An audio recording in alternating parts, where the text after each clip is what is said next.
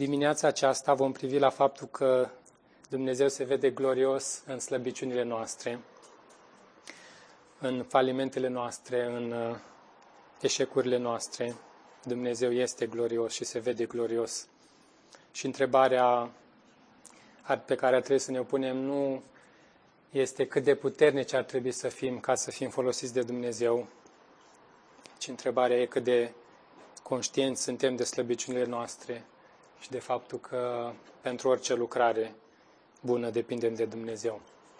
Și um, de cele mai multe ori se dă senzația că oamenii de care se folosește Dumnezeu sunt oratori extraordinari, sunt uh, oameni super puternici și cu siguranță că Dumnezeu se poate folosi de ambele categorii de oameni.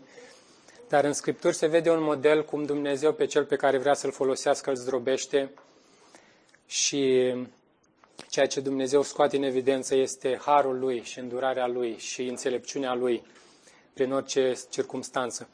Și pe paginile Scripturii și la textul la care vom privi în dimineața aceasta, din judecători, vom privi la un personaj pe nume Iefta. Este un uh, judecător destul de cunoscut, dacă nu după nume, poate după lucrurile care s-au întâmplat. Nu o să citim decât uh, așa câteva versete aici și acolo, pe parcurs. Și uh, în dimineața aceasta vom privi la judecători de la 10 la 12, dacă vreți să deschideți. Nu știu dacă ați reușit să citiți sau sunteți familiarizați cât de cât cu aceste capitole. Dacă nu, oricum uh, ne vom reaminti în dimineața aceasta cuvântul lui Dumnezeu. În versetul 6 este această introducere, uh, cumva introduce un nou judecător, un nou episod și s-a văzut acest tipar cum că israeliții păcătuiesc împotriva Domnului, Dumnezeu se mânie pe ei, aduce judecată. În disperarea lor strigă către Dumnezeu și Dumnezeu le trimite un eliberator. Și de data aceasta, în versetul 6, citesc doar două versete, 6 și 7, spune așa. Deci judecători 10, versetele 6 și 7. Israeliții au păcătuit din nou împotriva Domnului și au slujit Baalilor și aștoretelor, zeilor Aramului, zeilor Sidonului, zeilor Moabului, zeilor Amoniților și zeilor Filistenilor. L-au părăsit pe Domnul și nu i-au mai slujit. Atunci Domnul s-a aprins de mânie împotriva lui Israel și le-a dat pe mâna filistenilor și a amoniților. Și ceea ce se întâmplă, noi știm că de foarte multe ori ei au făcut la fel. Dumnezeu a eliberat și ei s-au întors din nou cu fața către idoli. Însă descrierea din acest verset 6 pare mai cuprinzătoare. Pare să, să existe o adâncire a idolatriei în viața poporului Israel. Dacă până acum descrierea că s-au întors și au slujit Baalelor și aștoretelor, de data aceasta pare să tot adauge zeilor Aramului, zeilor Sidonului, zeilor Moabului, zeilor Amoniților, zeilor Filistenilor. Cu alte cuvinte, nu mai știau cui să slujească, ori și-ar fi dat închinarea lor și inima lor oricui, cu excepția lui Dumnezeu. Și asta se întâmplă când ne întoarcem inima și când poporul își întoarce inima de la Dumnezeu. Există frâu liber închinării uh, în idolatrie și există o extindere a păcatului în, uh, în viața noastră. Și într-un astfel de context vine Iefta, uh, Dumnezeu le, se îndură și de data aceasta de ei. Ce interesant e că Dumnezeu le zice de data asta, gata, până aici v-a fost. Și în versetul 15, israeliții au zis Domnului, am păcătuit, fă-ne ce vei vrea, nu mai te rugăm, izbăvește-ne astăzi. Și, de fapt, asta înseamnă pocăința. Pocăința înseamnă că ești dispus să primești din mâna lui Dumnezeu orice consecință a neascultării tale.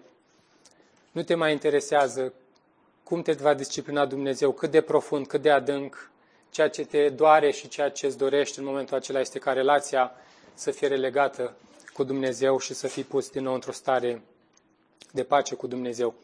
Și într-un astfel de context idolatru, în care poporul nu mai știe la ce idol să se închine, vine Iefta și vom vedea că este respins de propria familie, alungat, este fugărit uh, din uh, familia lui, fugărit din poporul în care a crescut undeva departe. Dar interesant că cel pe care ei îl alungă și îl resping este cel prin care Dumnezeu urmează să îi, să-și elibereze poporul. Și vreau să spun de acum uh, uh, înțelesul mai profund al acestui text, că asemenea lui Efta peste generații, îl vedem pe Iisus care vine la poporul său într-un context la fel de idolatru și răzvrătit, care nu-l dorește pe Mesia, este respins de asemenea și Hristos de propria sa familie și de propriul său popor. Și asemenea lui Iefta, Iefta este singurul care poate să-și salveze poporul de sub sclavia păcatului și a lui Satan. Și vă, vă reamintesc doar două versete pe care le știți din Ioan, capitolul 1, că spune că Hristos era în lume, lumea a fost făcută prin El, dar lumea nu l-a, nu l-a cunoscut, nu l-a recunoscut. A venit la ceea ce era a lui, la poporul său, dar ai săi nu l-au primit. Și cât de frumos este că și prin această istorie, deși că pare că această istorie nu are nimic de a face cu Hristos, și prin această istorie vedem cât de frumos este Hristos și acest Mesia. În capitolul 11, ne este introdus Iefta. Până acum uh, ni se descrie starea poporului, ni se descrie situația disperată în care erau, că au ajuns să fie uh, în război cu amoniții și erau în situația aceasta foarte disperată. Uh, despre Iefta ni se dă o descriere foarte interesantă și ciudată în același timp. E cartea lui de vizită. Ni se spune că era fiul unei concubine de-a tatălui său, unei prostituate. Și um, acesta era, a fost și motivul pentru care a fost alungat de frații săi, de familia sa. Um, ciudat uh, început în viață, nu? Ai putea să zici ce șanse mai are un astfel de om. Oricum, reputația lui, prin prisma numelui pe care îl avea descendenței lui, reputația lui era cumva ciunțită, nu era privit ca ceva de, de rasă, ca ceva din care se iasă ceva extraordinar. Dar ce se mai spune despre el, deși era un astfel de om, nu a avut el nicio vină că s-a născut într-o, într-un astfel de context, ni se spune că era un războinic viteaz, fiind fiul lui Gilad. Și a mai avut și alți fii, Gilad cu soția lui, însă când au crescut mari, fiii lui l-au alungat pe Iefta undeva departe și au zis că nu vor ca să aibă moștenire împreună cu ei. Uh, după ce este alungat, el își vede de viața lui, își vede de, de treaba lui, însă poporul fiind în situația aceasta nu aveau pe cineva care să-i conducă în luptă și um, el uh, se gândesc să-l cheme înapoi pe Iefta.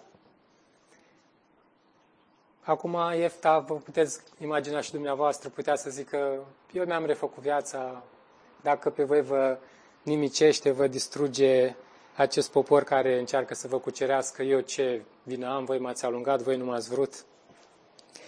Însă Iefta negociază pare să-și uh, cunoască și el cumva interesul și zice, bine, vin să vă fiu, să vă fiu căpetenie, dar vreau să, să am din partea voastră cuvântul, că îmi veți face după cum spuneți. Și de-abia după ce se asigură că ei uh, se vor ține de cuvânt și îl vor pune conducător, îl vor pune căpetenie, el uh, vine în fruntea lor și este dispus să conducă luptele și să prin harul Domnului să învingă acest popor care încerca să-i ocupe. Um,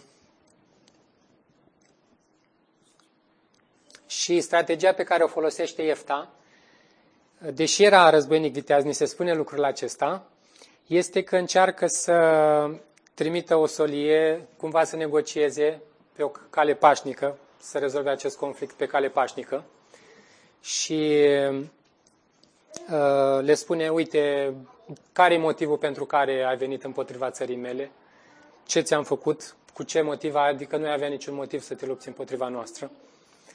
Și regele amoniților, și o să citesc câteva versete, uh, îi răspunde, uh, de la versetul 13, vreau să citesc aceste câteva versete.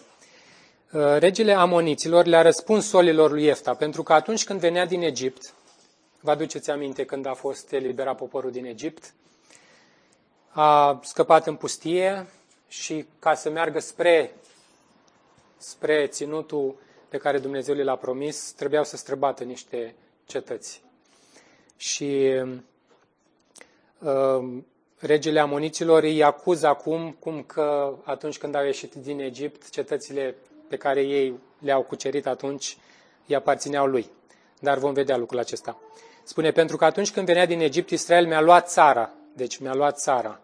Și spune că era de la Arnon, dă niște uh, granițe, de la Arnon până la Iaboc și până la Iordan.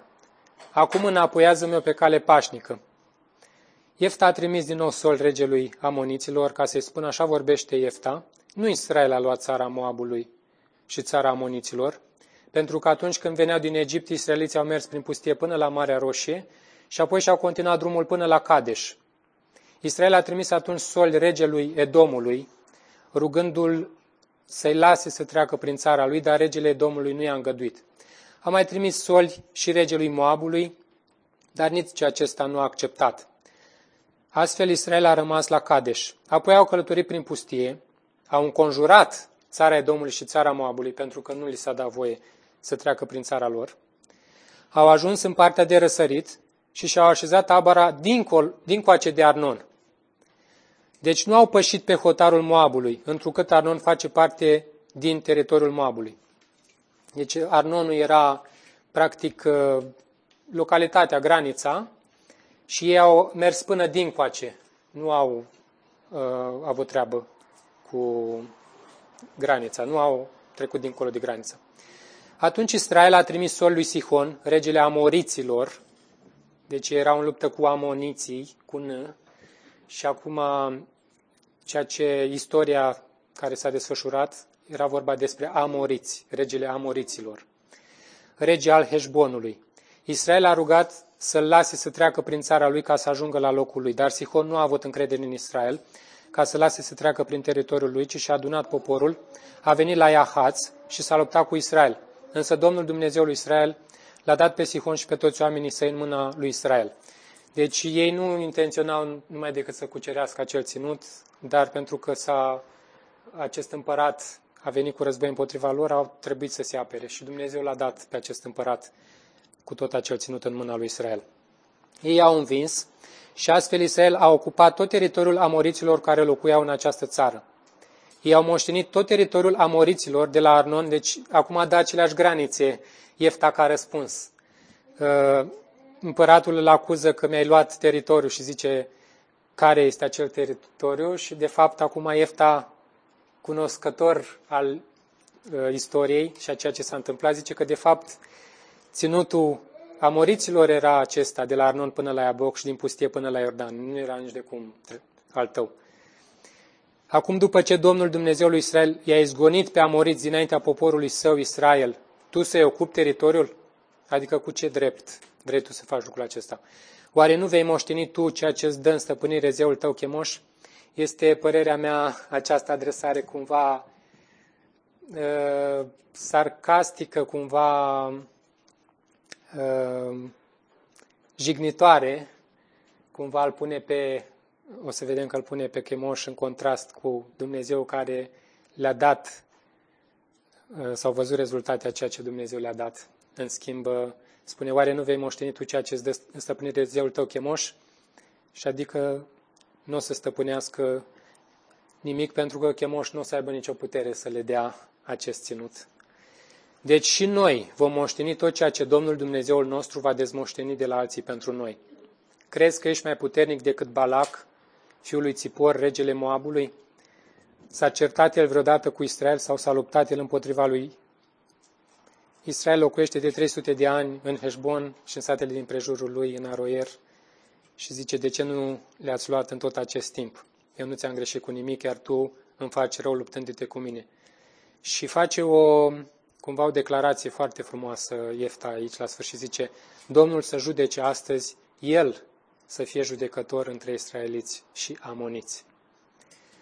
Uh, se pare că Iefta era un foarte bun cunoscător al istoriei poporului evreu.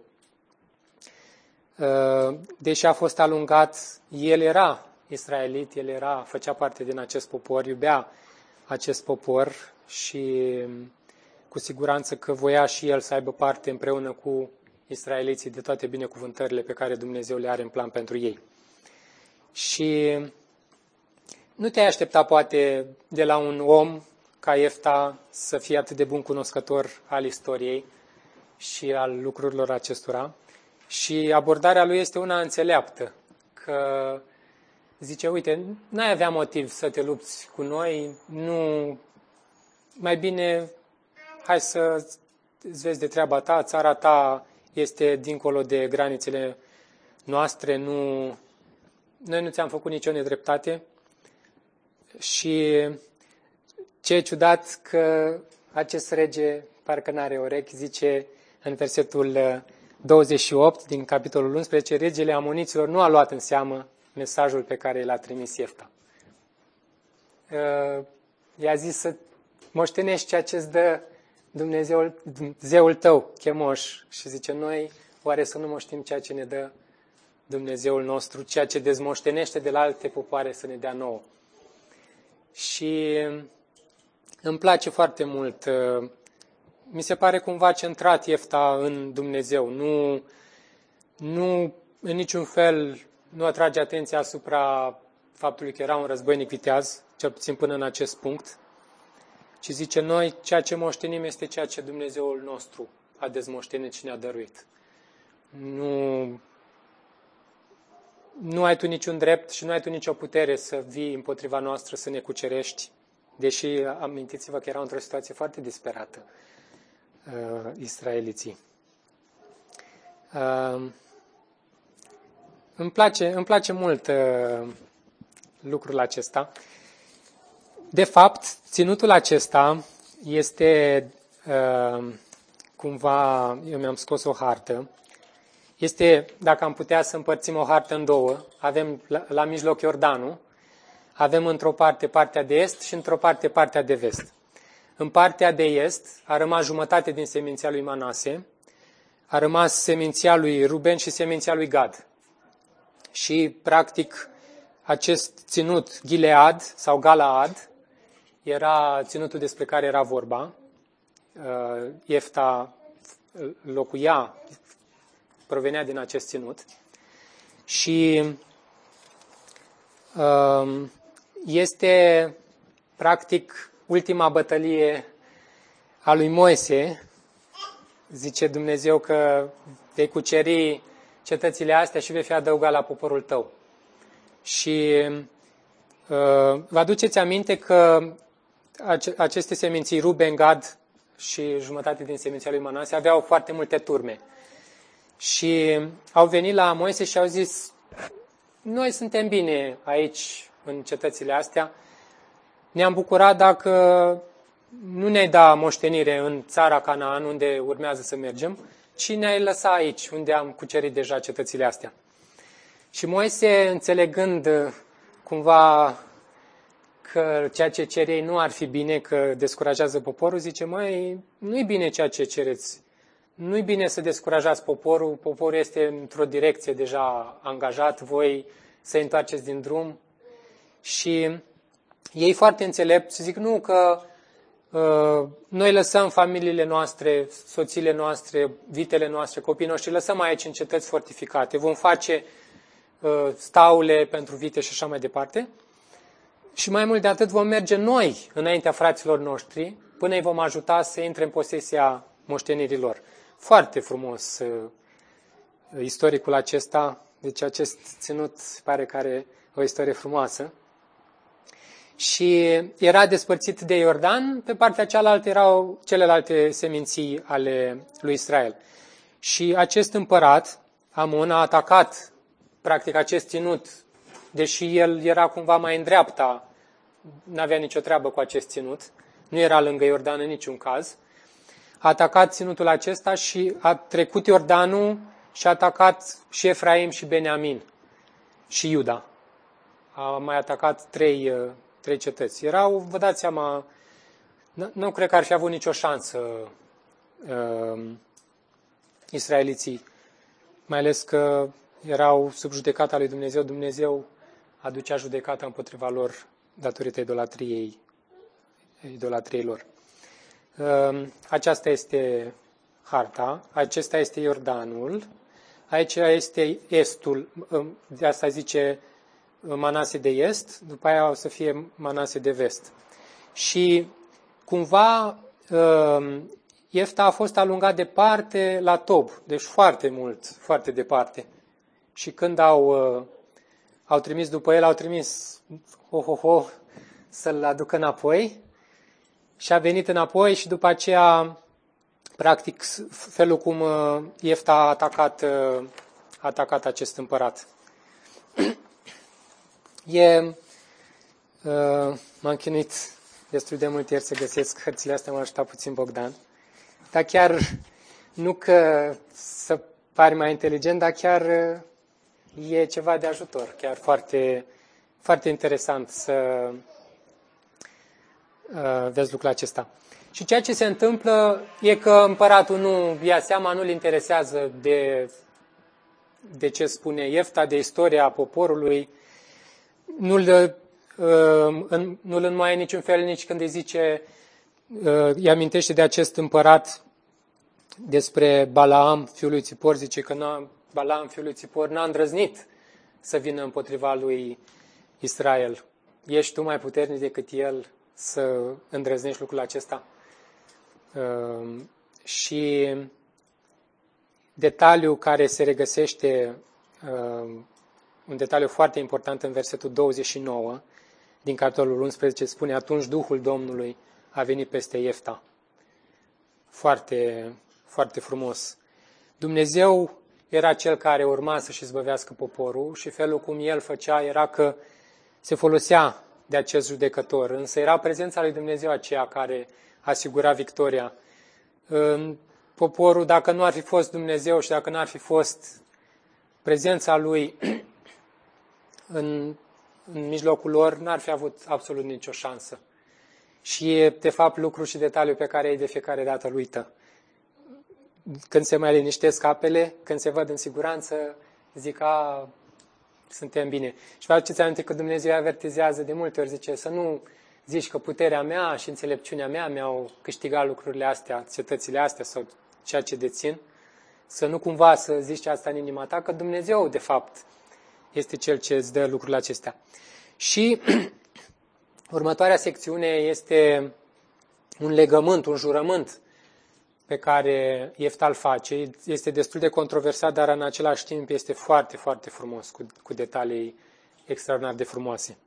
Și aș vrea să citesc astea câteva versete, aș vrea să le citesc. Uh, începând cu versetul 29, zice, Atunci Duhul Domnului a venit peste Iefta, el a străbătut Giladul și Manase, a trecut prin Mitzpa, Giladului, uh, sublinează acest Mitzpa care aparținea de partea asta de est a Iordanului, și zice, a înaintat împotriva amoniților. Iefta a făcut un jurământ înaintea Domnului zicându-i, dacă îi vedea în mâna mea pe amoniți, atunci oricine mă va întâmpina la porțile locuinței mele, când mă voi întoarce în pace de la amoniți, va fi al Domnului și îl voi aduce ca ardere de tot. Și un comentariu uh, pe care îl citeam ieri spune că acest cuvânt și mai poate fi tradus cu ori va fi al Domnului, deci după caz, dacă va fi o persoană, el o va dedica Domnului, sau dacă va fi un animal, după caz. îl va aduce în, în, în situația respectivă ca ardere de tot. E o interpretare aceasta, acest cuvânt de legătură cu ori. Iefta a început lupta împotriva amoniților și Domnul i-a dat în mâna lui. Deci observați că Domnul i-a dat în mâna lui. Domnul a fost acela care le-a asigurat victoria. El a măcelărit de la Aroer până la intrarea în Minit și până la Abel Keramin, Keramim, distrugând 20 de cetăți. A fost un măcel foarte mare. Astfel amoniții au fost umiliți înaintea israeliților.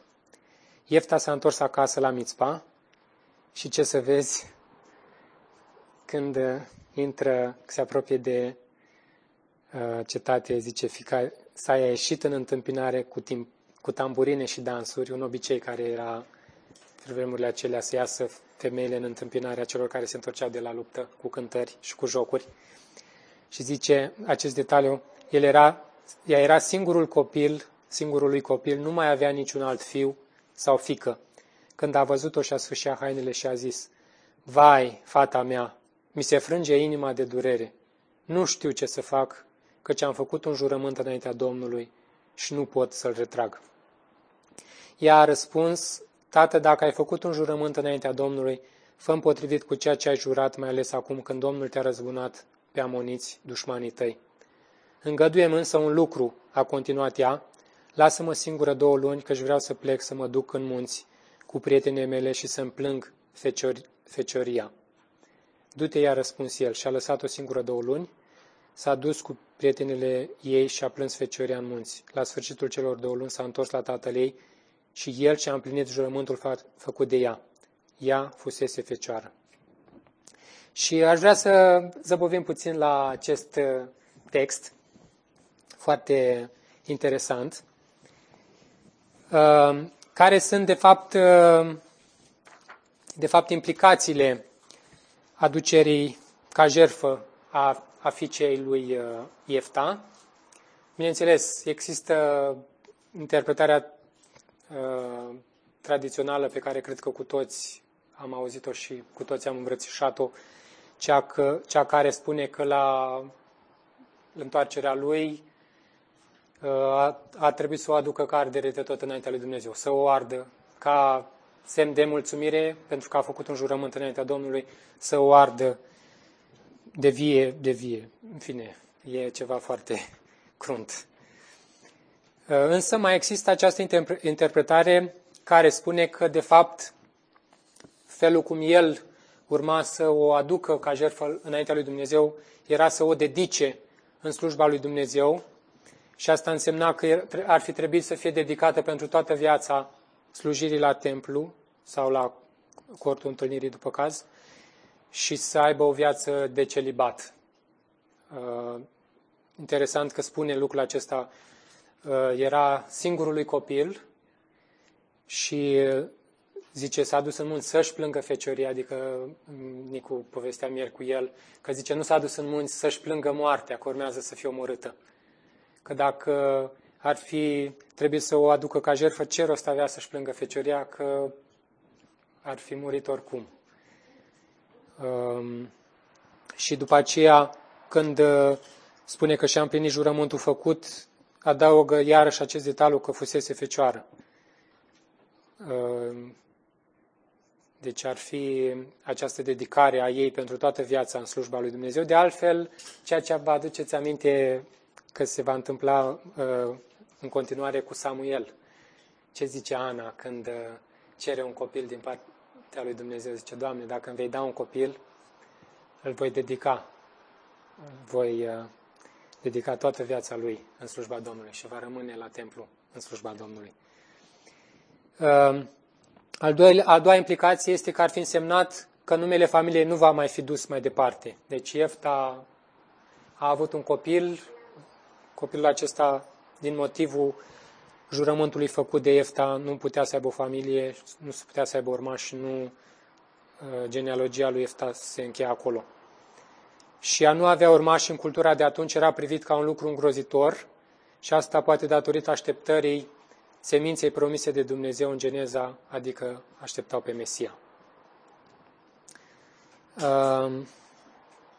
Și de asemenea, este interesant că nu spune ce a însemnat acest jurământ. Zice doar că și-a împlinit jurământul făcut. Nu spune, nu dă detalii. Eu cred că ar fi fost potrivit, mă gândesc, să, să dea un astfel de detaliu și mai mult decât atât, atunci când face acest jurământ, Duhul Domnului este peste el.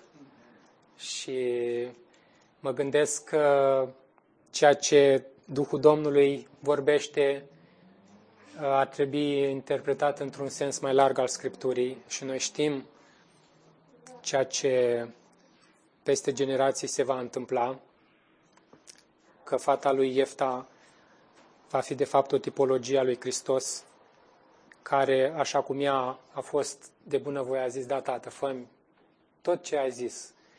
La fel, Hristos, de bunăvoie și cu dorința de a împlini voia Tatălui, acceptă să fie dedicat, să fie jerfit.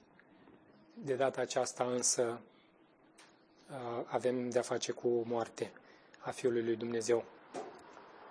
Și mi-am, mi-am tradus și citez câteva gânduri din acel comentariu de ieri.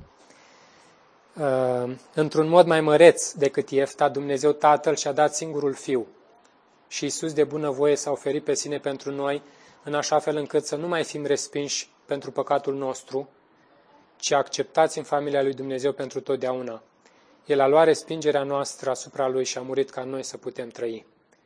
Și cred că dacă am rămâne doar la această istorie a lui Iefta și nu am trage aplicații spre Hristos și spre ceea ce înseamnă în Noul Testament, cred că textul acesta nu ar fi atât de bogat și atât de hrănitor pentru noi. Um, mai există și capitolul 12, conflictul pe care îl are cu cei din uh, seminția lui Efraim. Ei sunt uh, supărați pe Iefta că nu au fost și ei chemați la, la luptă, însă Iefta dă un detaliu și zice, păi v-am chemat, dar n-ați vrut să veniți. Interesant lucrul acesta. Și acum ei, probabil invidioși, mă gândesc, că nu se așteptau poate că Iefta va câștiga. Probabil s-au gândit, nu ne ducem, că oricum o să uh, piardă lupta și mai bine să nu murim și noi. Nu știu, asta e, mă gândesc eu ce ori fi gândit ei. E doar o sugestie a mea. Nu știm. Însă are loc această luptă între ei și mor foarte, foarte mulți din seminția lui Efraim. Efta, acest nume de judecător înseamnă că el deschide și interesant nume. Ce putem să învățăm noi de aici, din această experiență? Și în Luca 24 cu 44, Domnul Iisus spune de data aceasta, Acestea sunt lucrurile pe care vi le spuneam când încă eram cu voi și anume că trebuie să se împlinească tot ce este scris despre mine în legea lui Moise, în profeți și în psalmi. Și întrebare bună de pus în, în parcurgerea acestui text, oare ce ni se vorbește despre Hristos uh, aici? Și am văzut aceste aplicații frumoase, această tipologie frumoasă. Dar mai mult decât atât, Iefta vedem că regretă foarte mult că face această promisiune. Uh, promisiunea pe care el o face se referă la o persoană. Uh, termenul folosit de el ne duce cu gândul la o persoană, cu oricine va veni înaintea mea, îl voi dedica Domnului, nu orice va veni, adică vine un animal în fața mea și pe acela îl voi aduce ca jerfă. Probabil că așteptarea lui era că va fi întâmpinat de oricine altcineva, nu de propria lui fată. Și bucuria lui, de fapt, se transformă în întristare când, când își vede propriul lui copil. Și e cumva o promisiune pe care Efta nu era obligat să o facă.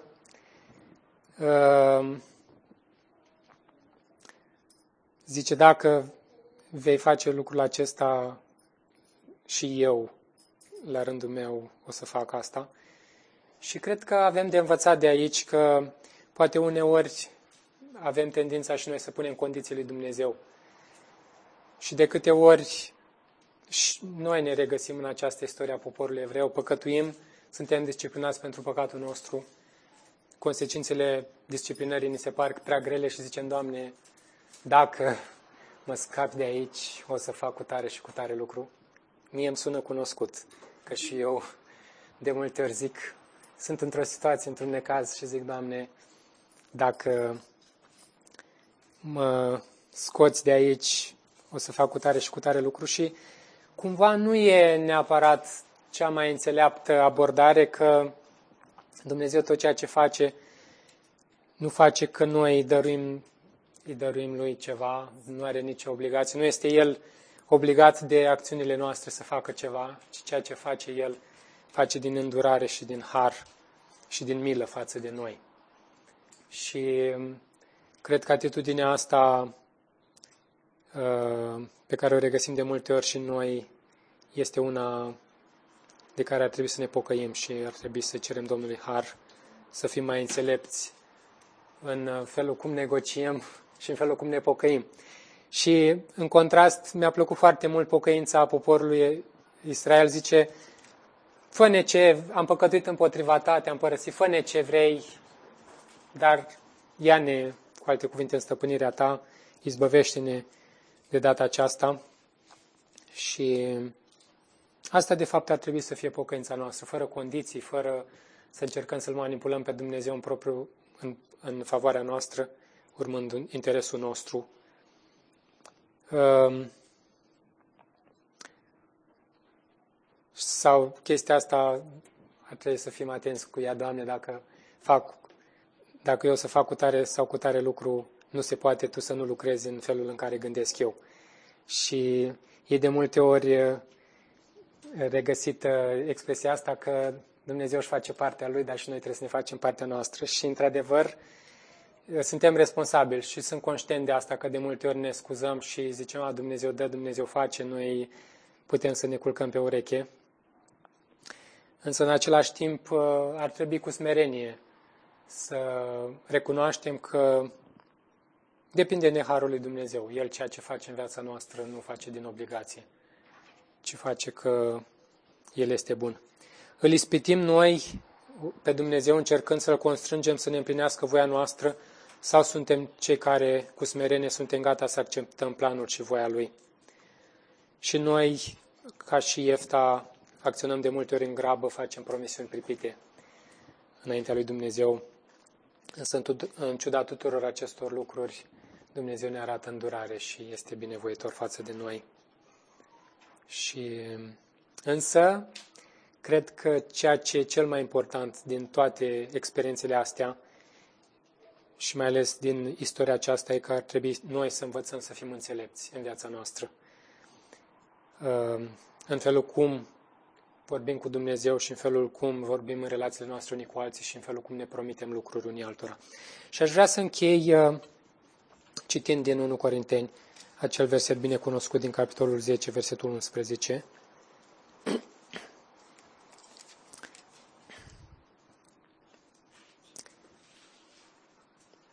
Spune așa, aceste lucruri li s-au întâmplat lor pentru a ne servi nouă drept exemple și au fost scrise pentru a ne vertiza pe noi, ce peste care urmau să vină sfârșiturile veacurilor. Așadar, cel ce crede că stă în picioare, cu alte cuvinte, cel ce crede că el nu e făcut din alt material, uh, el cu siguranță nu o să treacă pe acolo, că pentru el nu vor fi aceleași consecințe ale păcatului, deși Scriptura e clară. Scriptura ne avertizează cel ce crede că stă în picioare să aibă grijă să nu cadă. Și Dumnezeu, nu va cuprins nicio ispită sau încercare care să nu fie potrivită cu puterea omenească și Dumnezeu care este credincios nu va permite să fiți ispitiți peste puterile voastre, ci odată cu ispita pregătiți și mijlocul de a o putea răbda. Ne bucurăm în dimineața aceasta pentru Scriptură, pentru Iefta. Mulțumim Domnului pentru Iefta, pentru harul lui